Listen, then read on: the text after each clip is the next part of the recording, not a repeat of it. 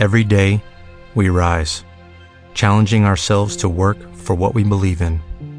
At U.S. Border Patrol, protecting our borders is more than a job, it's a calling. Agents answer the call, working together to keep our country and communities safe.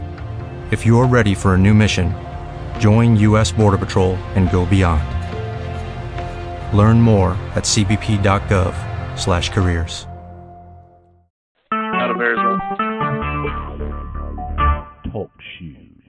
Recorded live. Hello.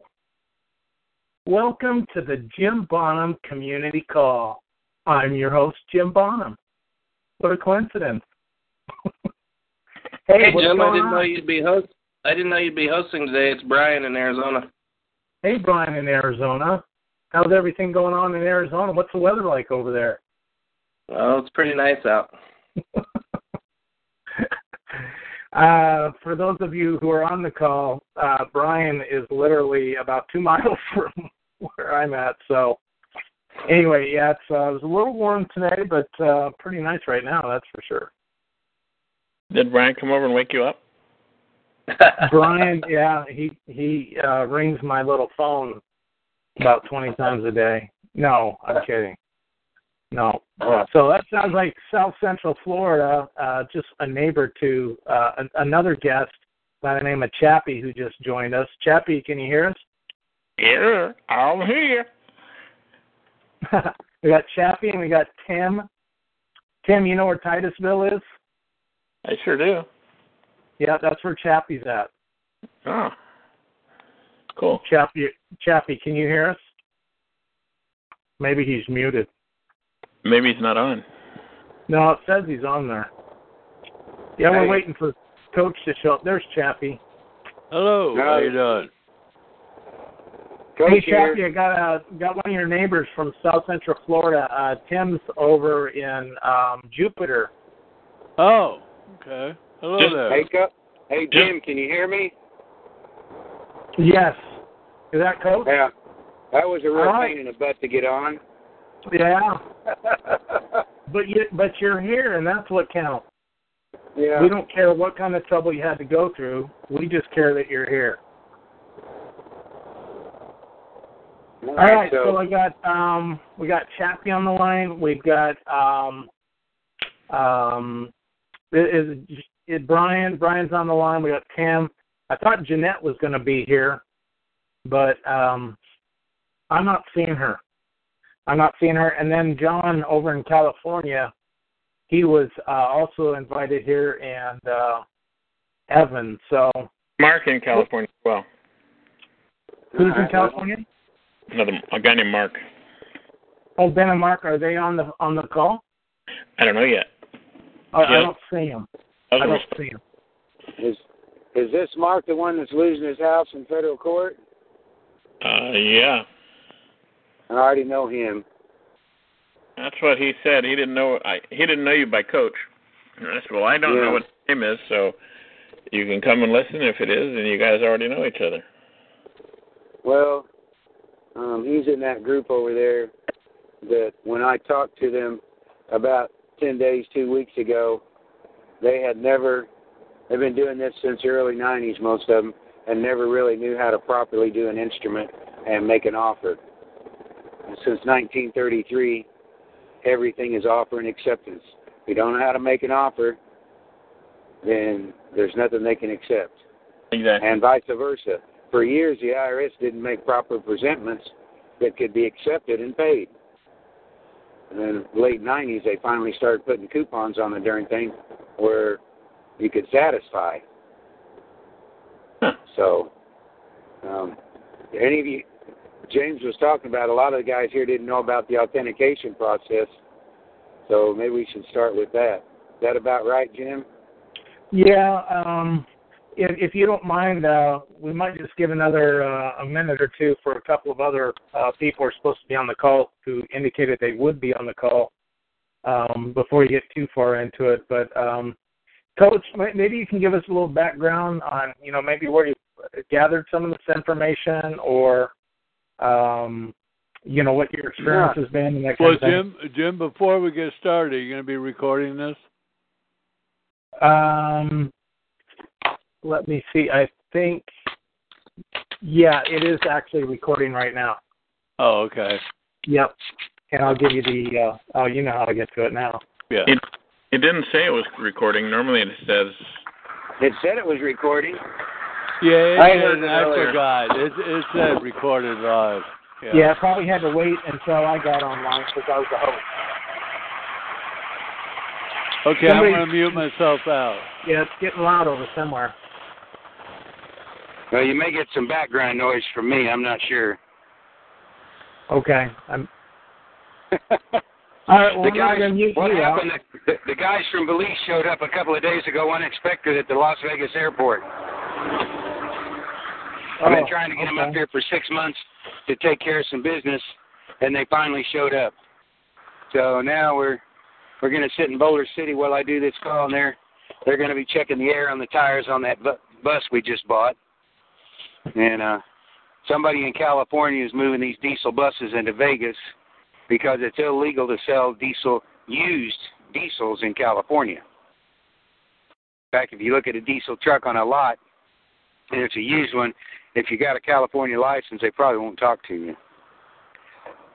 Wow. So, yeah.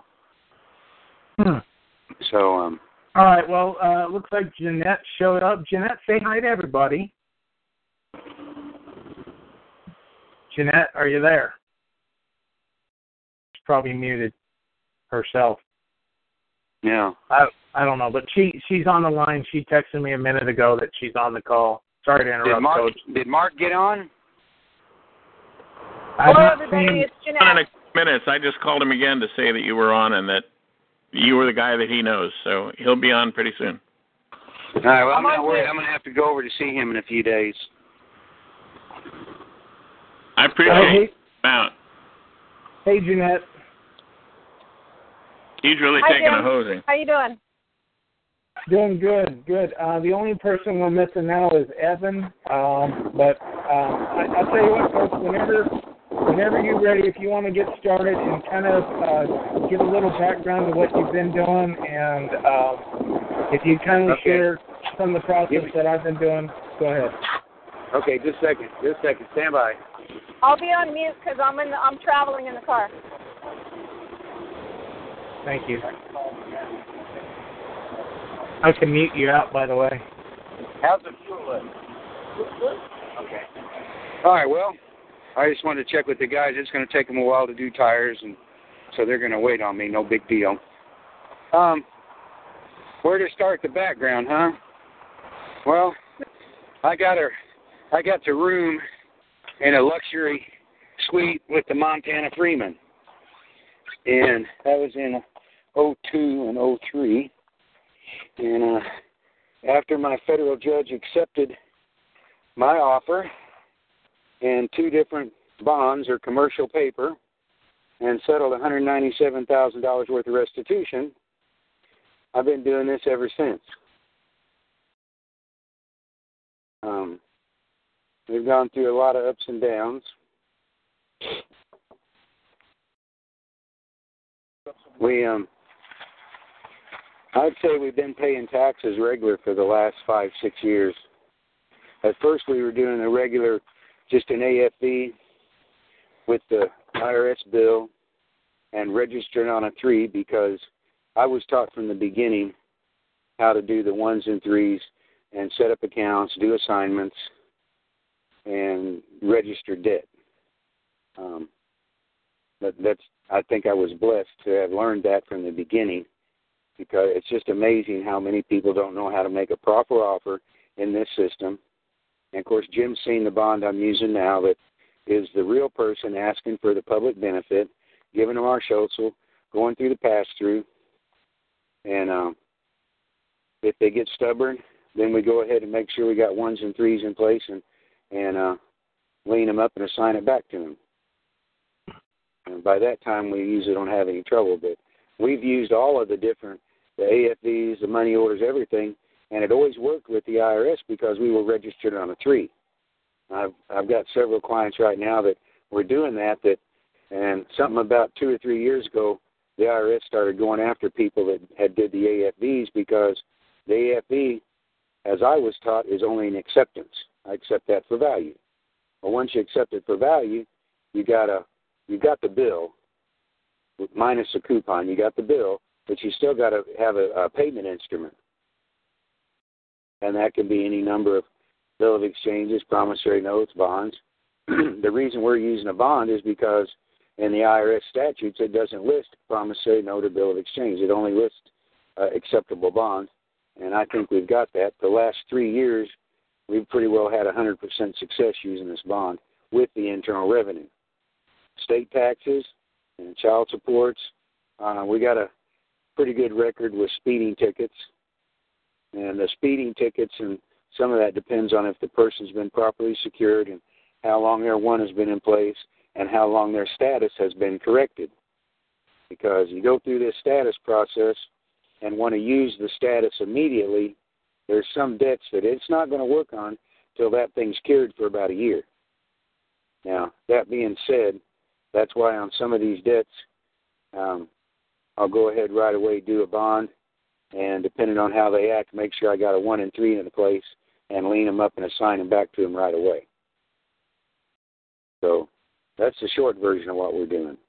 I don't really tell people about the success we've had because when I started this 13 years ago, I was in the dark. People were saying do this and do that, and well, this should work and this should work, and what I was told actually worked. I don't know how many other people have done what I was taught.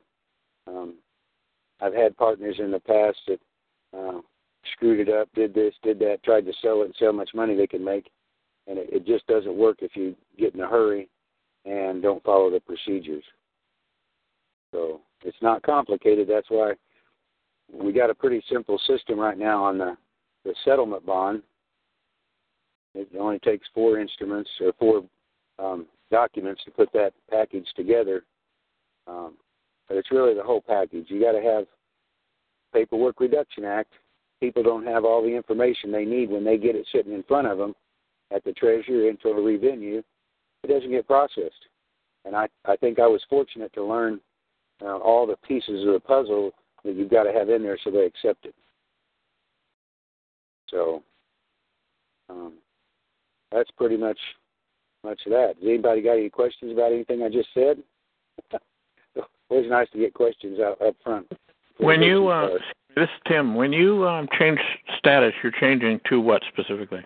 What status? Going from completely private and checking out of the corporation. Okay. That that doesn't mean you give up your social. You can't give it up. Bush changed the law in 02. Um,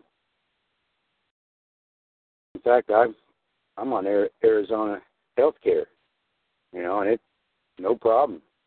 I use my social, but once you get the the thing set up right on the status, I don't believe it's possible to work outside of the, the matrix, so to speak, because we have to be able to interface with it. If we can't interface with it, then you might as well just uh, find you a creek up in the mountains and stay there and never leave.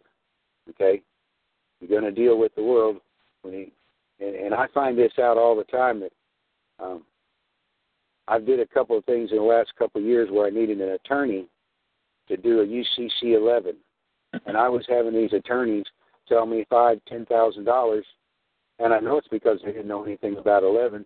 Finally, I found one, did the search request, wrote me the letter, and charged me two hundred and fifty bucks. We were done. Okay, but she had been filing these things because her brother was in the construction business. The most attorneys, the, the, those of us that have been in this business for the last ten years and know how the Uniform Commercial Code works to use it to our advantage, we're 10 miles ahead of everybody else because even the attorneys don't know how to use it. And uh, I mean, when I was in law school in the late 80s, um, I didn't graduate. I only did two years. But um, I was the, where I went to law school. They taught us in contracts. We did a whole year on the Uniform Commercial Code, and I don't know how many law schools do that, but the one I went to did. So um, yeah, most of them give about as much lip service to that as they do the uh, common law. Well, and Uniform Commercial Code is common law codified, yep. and it's state law. Yep. It's, it- it's it's state law. That's the whole deal. It's um, and in fact, Washington D.C., the um, federal government, they run off of the Uniform Commercial Code, and the evidence is books 13, 14, and 15 of the D.C. Code is the Uniform Commercial Code in D.C. All the countries that are in the IMF that are running prisoner bonds, they run them through D.C.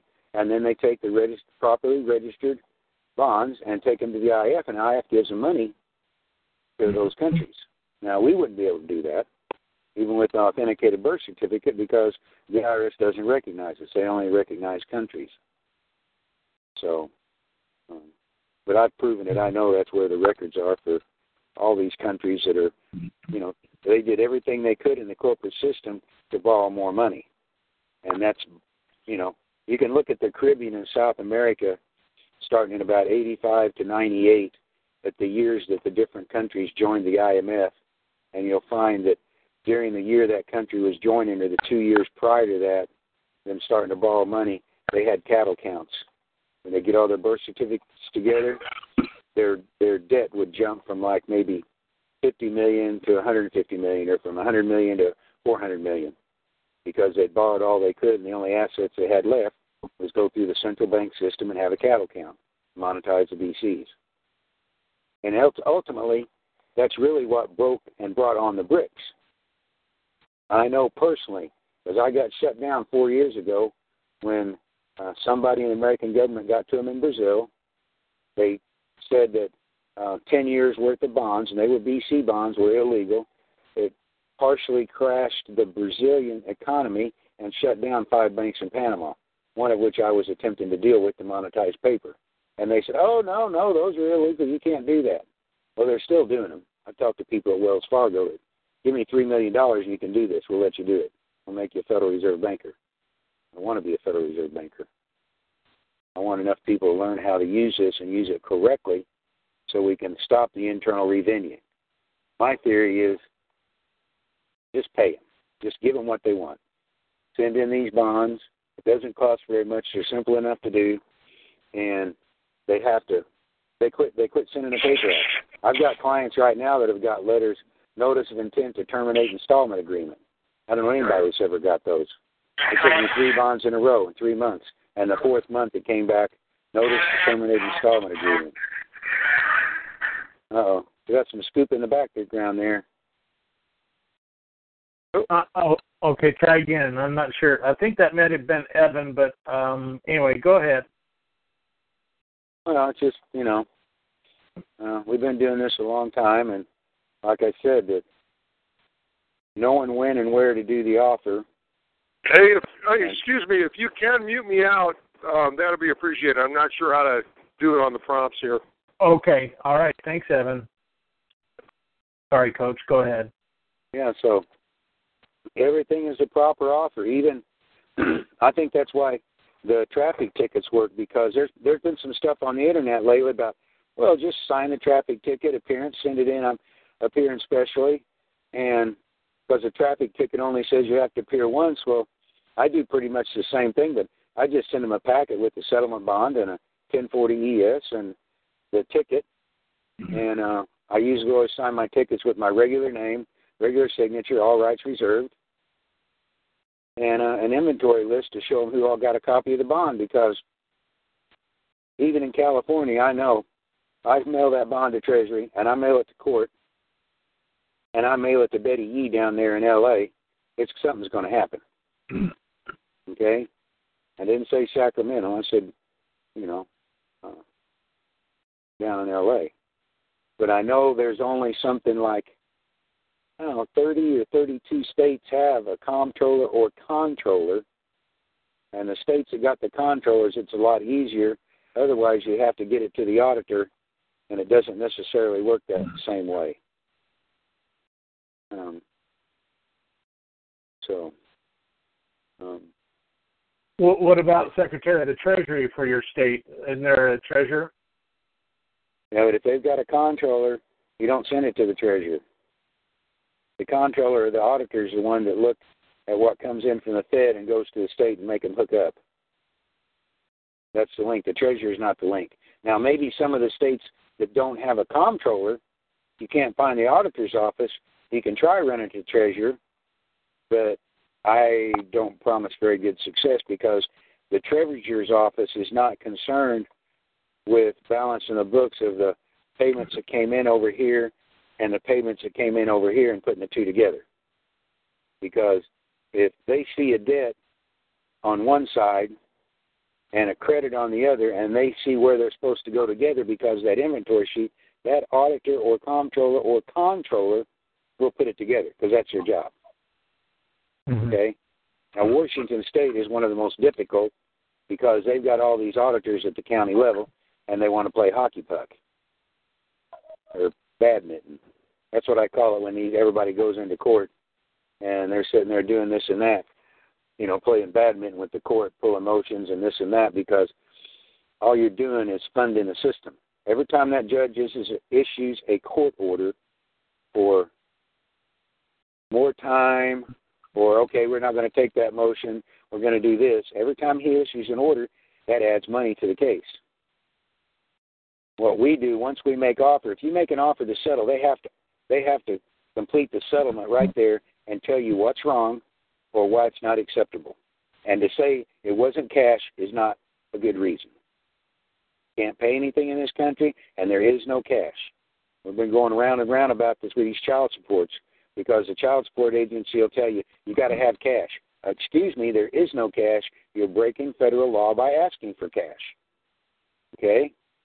Now, what we do, I don't know how many people have heard of this.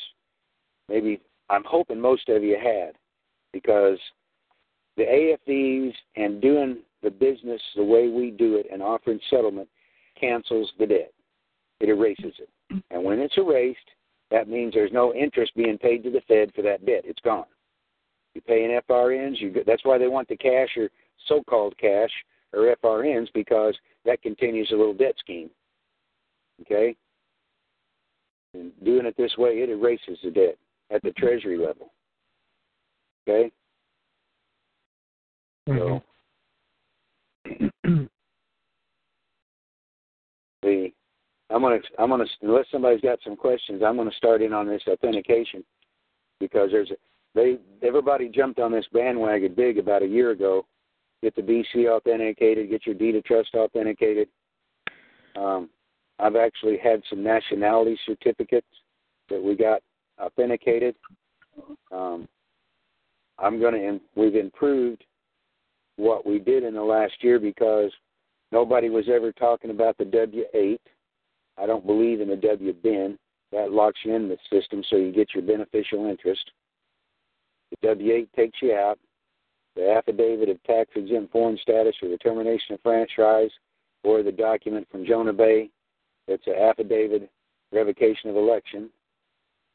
With the W8, they all get you out that I know of, I'm the only person, including, well, as of a month ago, the only person including a payment or a bond with that revocation to do away with past debt.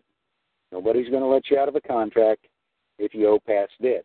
It will stop it going forward, but you have to offer an instrument to settle the past debt. And so we've we got a remittance package that goes along with that. And uh, it also goes back to we know that starts taking you out of the system, but depending on the circumstances with internal revenue, and I call it internal revenue, um, depending on what your circumstances are with internal revenue, I highly recommend people to have a proper one in place, which is just a financial notice, a financial relationship, and then go to the threes to record and lodge debt so that it's registered debt and nobody can come against you and say it's not registered or bonded.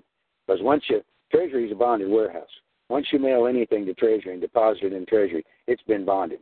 When you do these cases this way, even a speeding ticket, if you go ahead and put it on a three and deposit it to Treasury into an account, uh, they're hit. It's bonded. They don't bond the cases. I don't think half the attorneys, I bet 90% of the attorneys in the United States don't know what I'm telling you guys about how to bond a case. But if they did, they'd do it. But the collusion and the conspiracy among these people is such that they don't have to do it. Okay? The judge just sits there, well, I don't agree with that. I'm not going to do that. They don't know till you go over their head. Or go to the federal level, level and issue a writ of mandamus on them, which is the same as the writ of mandamus is actually um, going after federal employees for abuse of discretion, and not accepting our paperwork is abuse of discretion. Yes, it is. so um, I probably said all that kind of quick. Um, there's a there's a very specific way. I've I don't know how many hundred UCC ones I've looked at, and very few of them are filled out correctly because we're not the organization, we're the individual. Our address is not the freaking hospital. You know, um, the women that have three maiden or three married names and one maiden name, the maiden name is without a doubt always the first debtor. And depending on how much they've used their married name, they could have two or three de- second or third debtors. Okay? So, um, right now I know of about 15 states where we've had success and work with filing ones and threes, and we pretty well know another five or ten that won't take them. And years ago, when they said, "Well, file them in your region," um, I'm filing everything in the central United States because uh, they flat tell us that we're going to file it. That if there's something wrong or illegal about it, it's on you. So they file the stuff and properly register it, and when it's properly registered and assigned, they stand behind the assignments. Okay?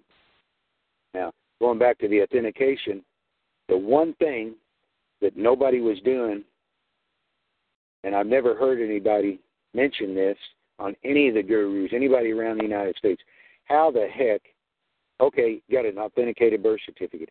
How do you prove that that's really you on the birth certificate? If you're challenged with that birth certificate, anybody got any ideas? How do you prove it's you? There's only one way to prove that because there's no pictures on the birth certificate. That idea? Uh, thumb. Huh? A thumbprint. Footprint? Nope. Thumbprint. Apostille passport or driver's license. Mm. Where you go to the Secretary of State and stand in front of them, they go, "Oh yeah, driver's license and passports are both built from a birth certificate. So if you got a proper Right. birth certificate and they issue a driver's license or a passport, if you have either one of those documents apostilled, then you're good to go. And you'll probably only use it if you're ever challenged. But if somebody's to challenge you in court and the judge goes, Well, I see you got that authenticated, but how do I know you're the one on the authentication? Even a social security doesn't have a picture on it, but a passport or driver's license does. So if you're really going to go after and do this Article 9 of the UCC code and prove you're the holder in due course, it might be a good idea to get the apostille and register it on a 3. Now we just I just figured that out before Christmas that I've got I've got several apostilles on my passports and I never even thought about it. And everybody one day one of the people in Texas asked me, said, Well, what if the judge wants to know that's me? And and I'm sitting there and go, Well, driver's license and then okay, it should be apostilled. So anyhow, um, I'm sure most of the people on this call had some kind of run-in with either IRS or FTB or their state tax boards or some other kind of legal issues, or they wouldn't be doing this. So I'm I'm taking clients right now, but I'm I'm being real careful about what I want to work with because I want to be able to make sure we have success. I got a pretty broad range. I spoke to a guy yesterday that in Massachusetts, and I don't know that I'm going to be able to help the gentleman because of the type of debt it is and how long it's been on the books, and he doesn't have all the backup. Meaning, he needs to write internal revenue and say, "Hey, how much do I owe you?" And that can take four to six months to get that out of him. Okay. So I don't care with somebody's taxes if you've got a coupon on an internal revenue from 1995. If the coupon's there, I'll do a bond on it and send it off. Because if it's already been satisfied, you're going to get back two letters or three letters, and that's it. If it's not been satisfied, it could generate a bunch of letters, but then you're started down the rabbit hole, and sooner or later, it's going to get squared away. I mean, I can tell you right now, I've worked with people that we did one thing on the current year taxes, went right through, no problem, never heard another one about it. Done stuff on people that owe 15 years worth of taxes that were either a doctor or had worked at the university with a um, as grad students, and some of those people we did eight or nine packets before it got cleared up. But it gets cleared up because I figure with grad students and med students, somebody at the university's got on their private side account, used their social, and started something, and you don't really know where the tax year came from. The, there's tax debt out there, and um, once we do enough bonds, it goes away. Um, I can lump years together depending on how the notices are written. They'd have to look at them. Do they really know? Um, Excuse me? Do they really have an accounting of all that to know how far behind you are if you are? Yeah. Okay. Oh yeah. Oh yeah. Sometimes you can reach an uncollectible status and stuff can stay there for years until some event happens to bring it up. Now, okay. I've I've been told, and I don't know how true this is. I'm I would really hope it's true that the IRS is on their last leg, which is why they're being so particularly vindictive right now. But at the same time, there's debts on the books, and uh, they know there's a group of us out here settling tax debt, and uh, they take our signatures because they can close the accounts, and that, that's a given. That's that's no problem. Wow. We're I have the a level question. right. Go for it. My question is, if you're starting a new job and you know they give you the I nine and the W four and all that stuff, how do you fill those documents out, or do you? If you got the the status corrected with the um, revocation documents already on file with the Treasury and a W eight, you give them the W eight. Don't fill out a W four. And what kind of uh, resistance are you going to get from the employer? Depends on the employer. I know that, and it depends on whether you're retired military because remi- retired military and a pension are government employees. So you can do this work on that kind of thing and pay it promptly. Um, what I tell people to do is get their exemptions to where they're not holding out hold out a minimum, so you don't have anything coming back, and um, then do this method to pay your taxes.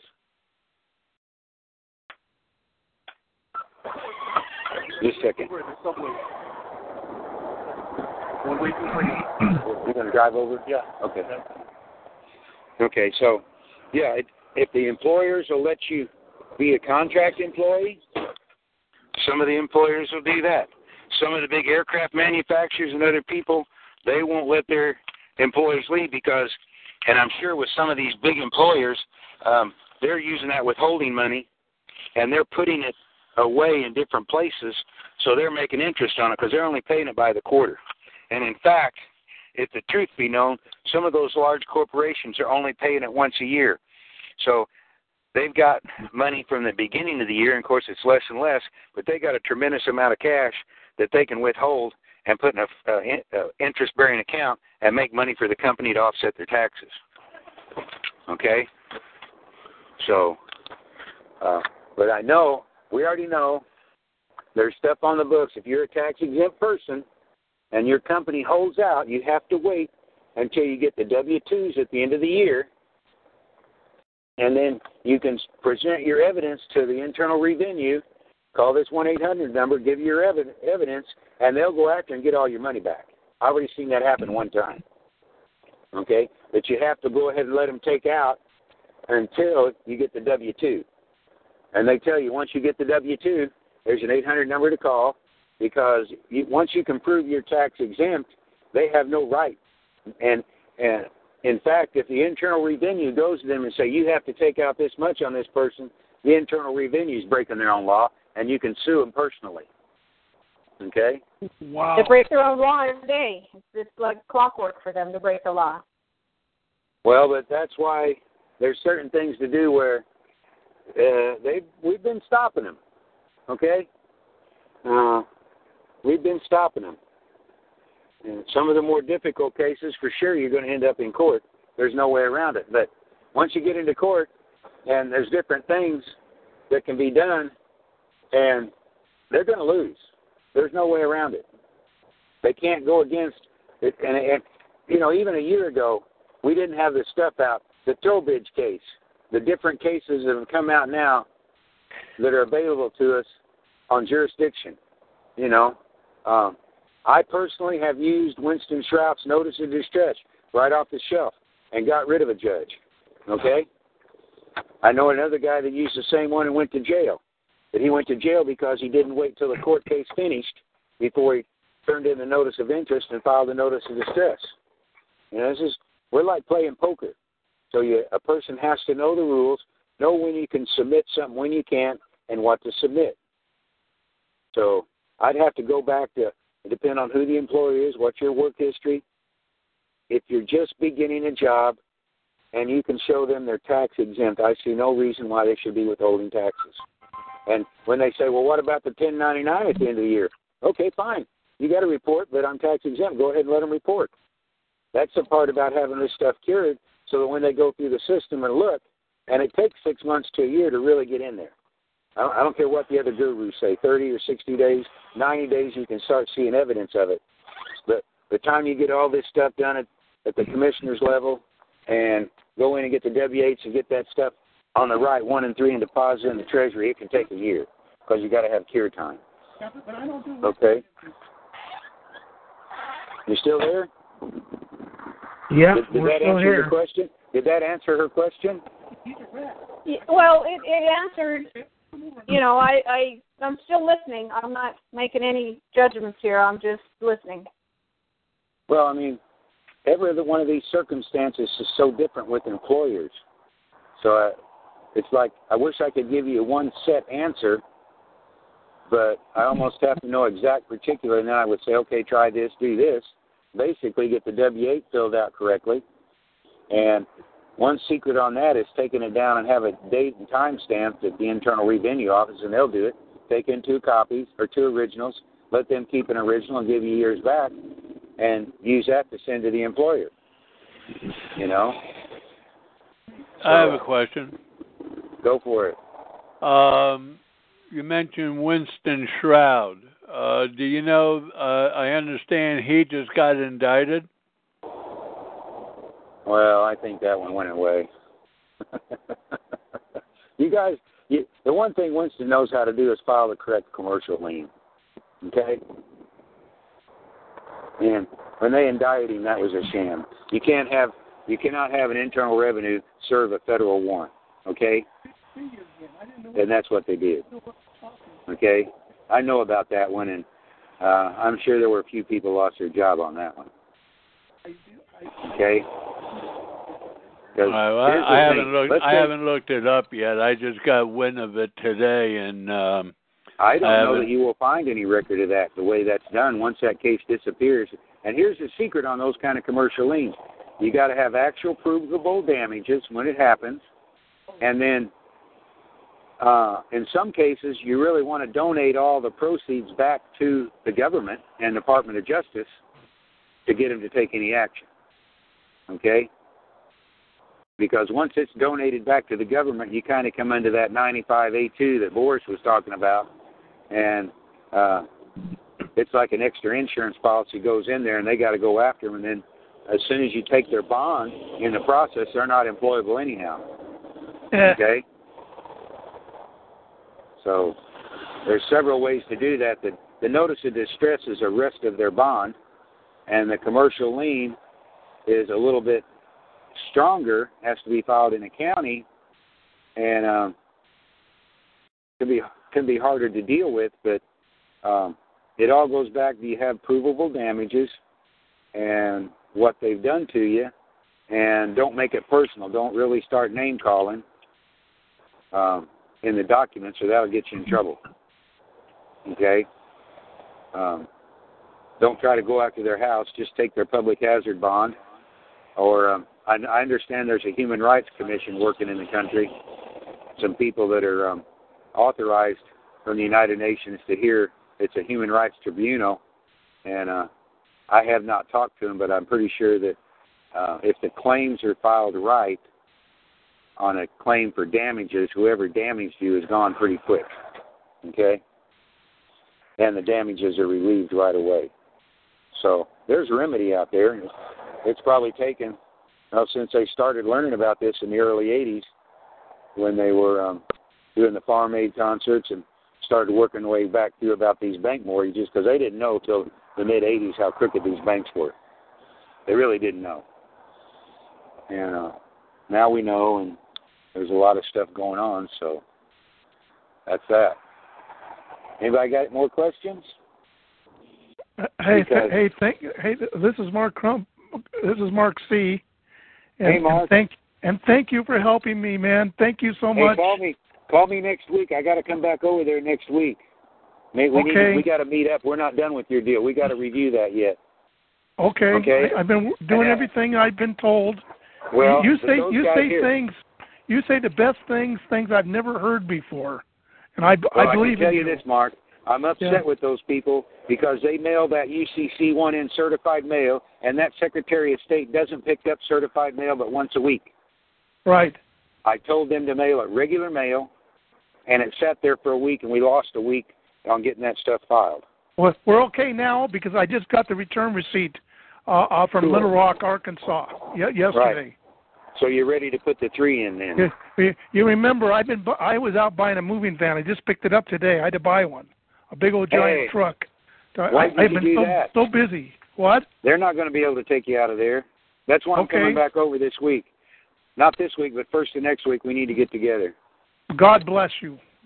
Know, God, God So- bless you. I've, I've never heard anybody say the things you you've said, and never been able to exercise. I've I've heard people talk about it, but never actually to employ what you're talking about.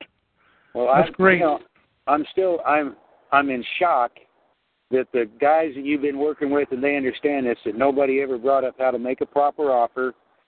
And if you had known how to make a proper offer even a, even six months ago, it wouldn't have got this far.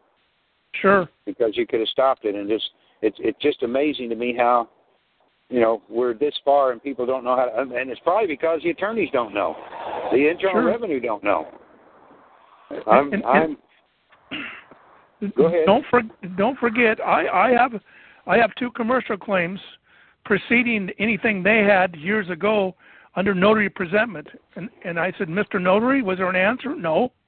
Okay. I gave him commercial grace. Was there an answer? This is all under penalty of perjury. They didn't want to answer, so we did a certificate of protest and defaulted them, and and and so so they've lost in, in court. All they did was strike it. They couldn't answer. yeah well that was before you started registering stuff on the ones and threes where they have to answer and they can't hide it I, I, I, did not know that until you brought it up. And you know, okay, here's another secret. Have you ever been in court and the judge sit there and go, "I don't see nothing here," and when you're watching him, he turned the pages over and he's looking at the back of the page. That's why we always either put intentionally left blank or sign our name right through the middle of it, so he can't turn it over and say he doesn't see it. I've been in court when they did that, and the judges Okay. are taught that if somebody comes in pro se or pro per and turn it over, and if you don't see anything there, huh, you don't see nothing there. Sure. Well, So- you know what? You know what day you'll you'll be out? Uh, not yet. I'd say Okay. I got some things. I got some guys in from overseas, from Central America up here right now. But I still got the regular work going on, so I'd say give me a call Sunday night. I'll I'll call you Sunday night and find out well what's up. Yeah. Cool. I, I, Yeah, 'cause- I, I, I, I have been a one-legged man in an ass-kicking contest. I fell on the ground, and they're still kicking me. yeah, I know they do that. That's okay. The kicking coach soon is to be here. over. the, the kicking soon to be over. That'll be great. Yeah. So, Uh, I- well, any, I- anybody got any other questions? Um, Jim's got my numbers and email, and I really I prefer doing stuff on an individual basis to talk with you and review your circumstances to make sure what we can do before I do anything. I think that's only fair. Um, Sure. I've been a mechanic. I've been a mechanic most of my life, So I know all about really looking at what you got to tear apart before you try to put it back together. Sure. And so uh, everybody's situation is different, and uh, it so far that's worked for me was to review everybody's situation and individual and make sure what's happening, and then go from there. Even though I know there's some there's some standard rules of going back on these on these remit what I call a remittance package, which is the bond and the inventory list and the 1040 ES and the bill or evidence of a debt, and then how to run the stuff through and get the debt registered and assigned properly. So, but that being said, there still can be a lot of different ways it transpires before you get, you know, down to the end. So You said so you go you, ahead. you said you said the UCC three was the substance. Oh yeah, because since 2001 they changed it. The UCC one's only a notice of a financial relationship, Right. And, and the three and the three ad is where the meat is. Uh, the one says, "I'm claiming the fiction. I own that fiction. You can't use it against me." Pretty much, it- yeah, yeah. The UCC trust account that you created is mine, and I'm claiming it. And he's not dead. Here I am. Yeah. Well, it's it's it's given us the right. We're contractually claiming that guy, and by using the UCC 11 request for information and checking about the liens because they don't file a lien on the name, we build evidence and using the revocations and uh, affid- or not revocation, revocation of election and authenticated birth certificates, and uh, then file a lien against it. Okay. That's why they changed the code because so many people in the 90s were filing liens on the one, they couldn't do anything.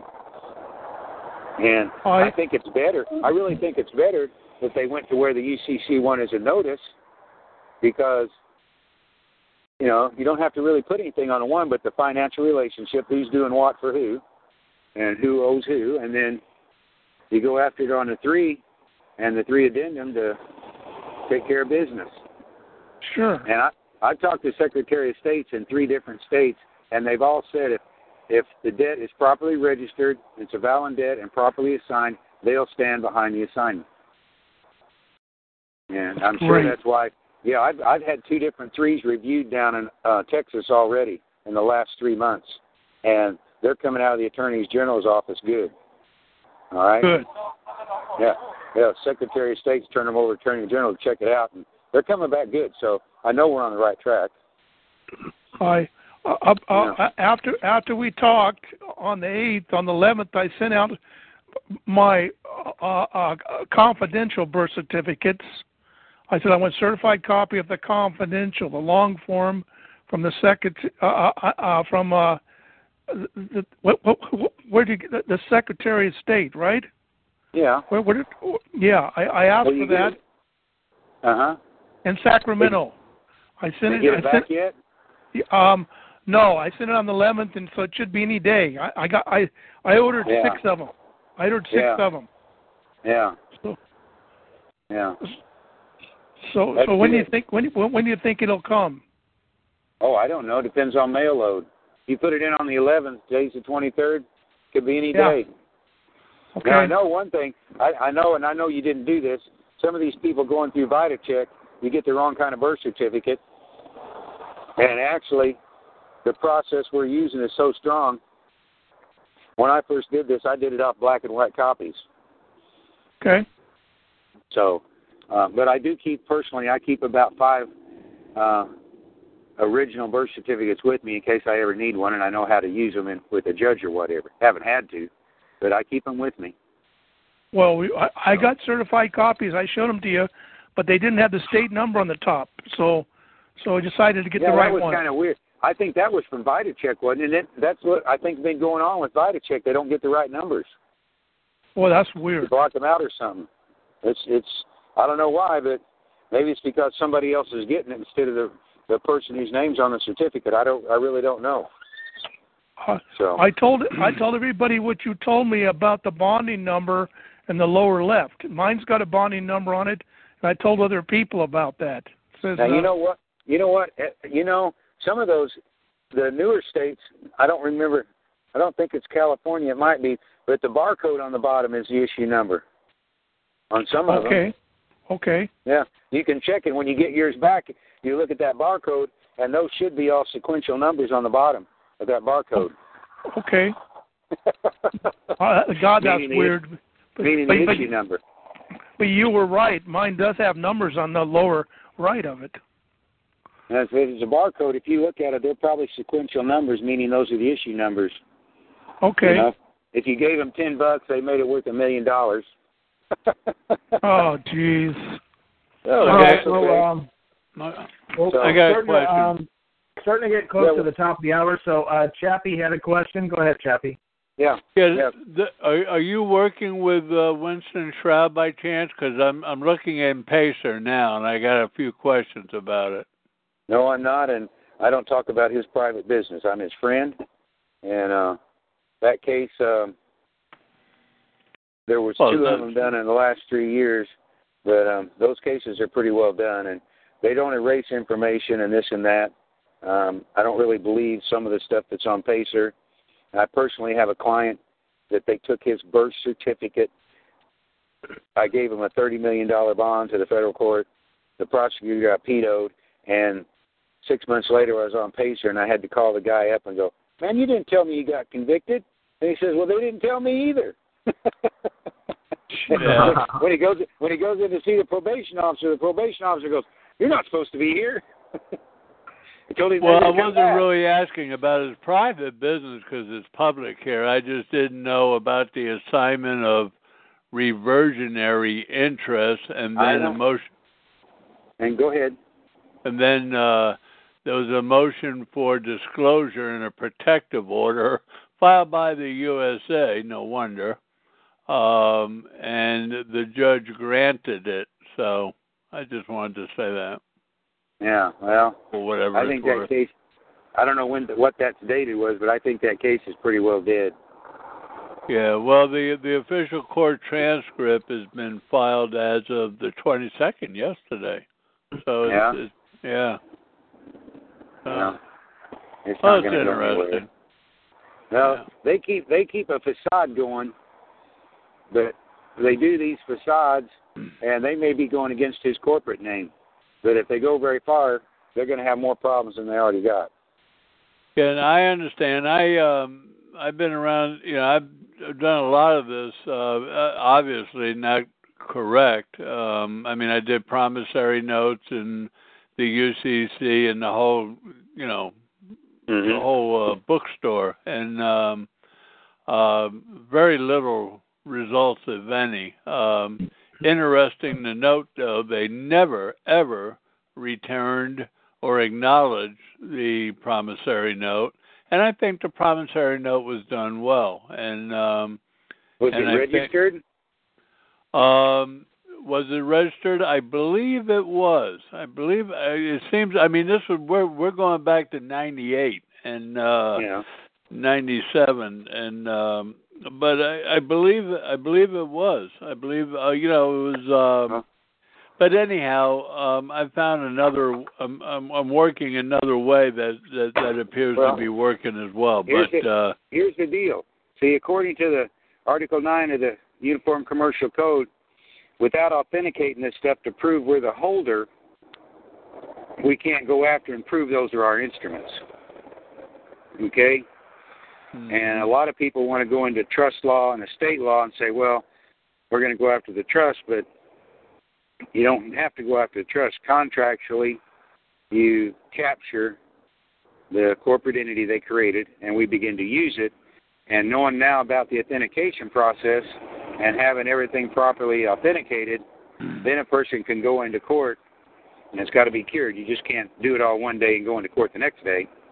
Um, they got problems, and it's just now their their problems are multiplying more than they know, and it's because we've learned how to do these documents and uh, capture them back, and that's why some people would call it a salvage operation because uh, we didn't know how to do the tax work.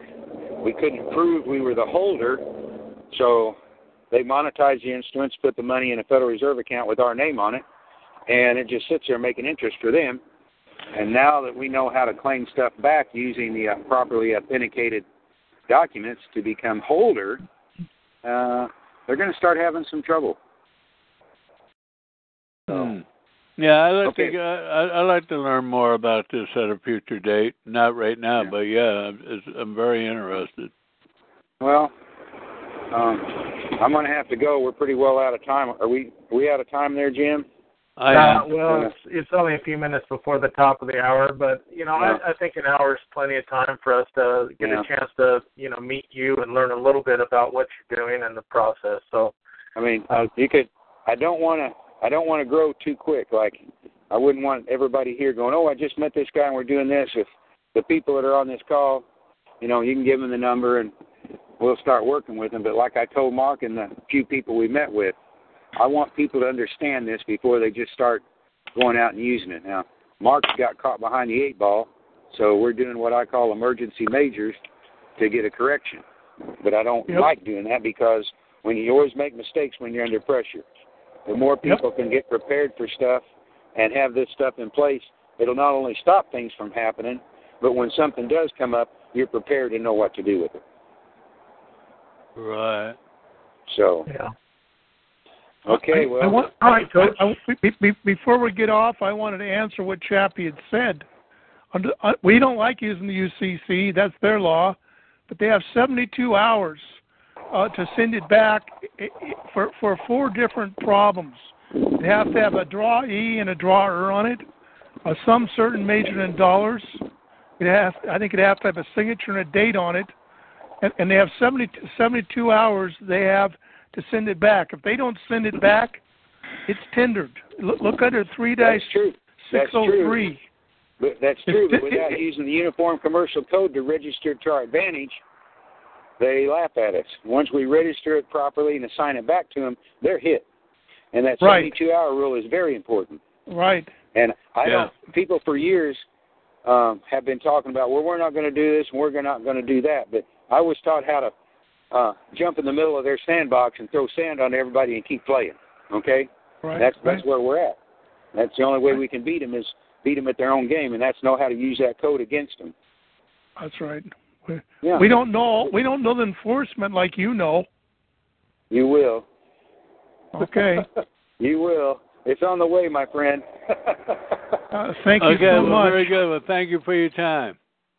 I'll Okay, call well- you Sunday. I'll call you Sunday. Do that, Mark. You guys have a great Okay. week, and hope to hear from All a few of you. Everybody knows You- how to get a hold of me, so uh, you already heard Coach. If you'd like to make contact with him, just let me know, and then uh, I'll share some of his contact information with you. So, There you everybody, uh, thanks for attending the call, Coach. Thanks again for your time. We appreciate it, and happy trails. Thank you. All right. Bye, guys. Thank Good night, you. Bye-bye. everybody.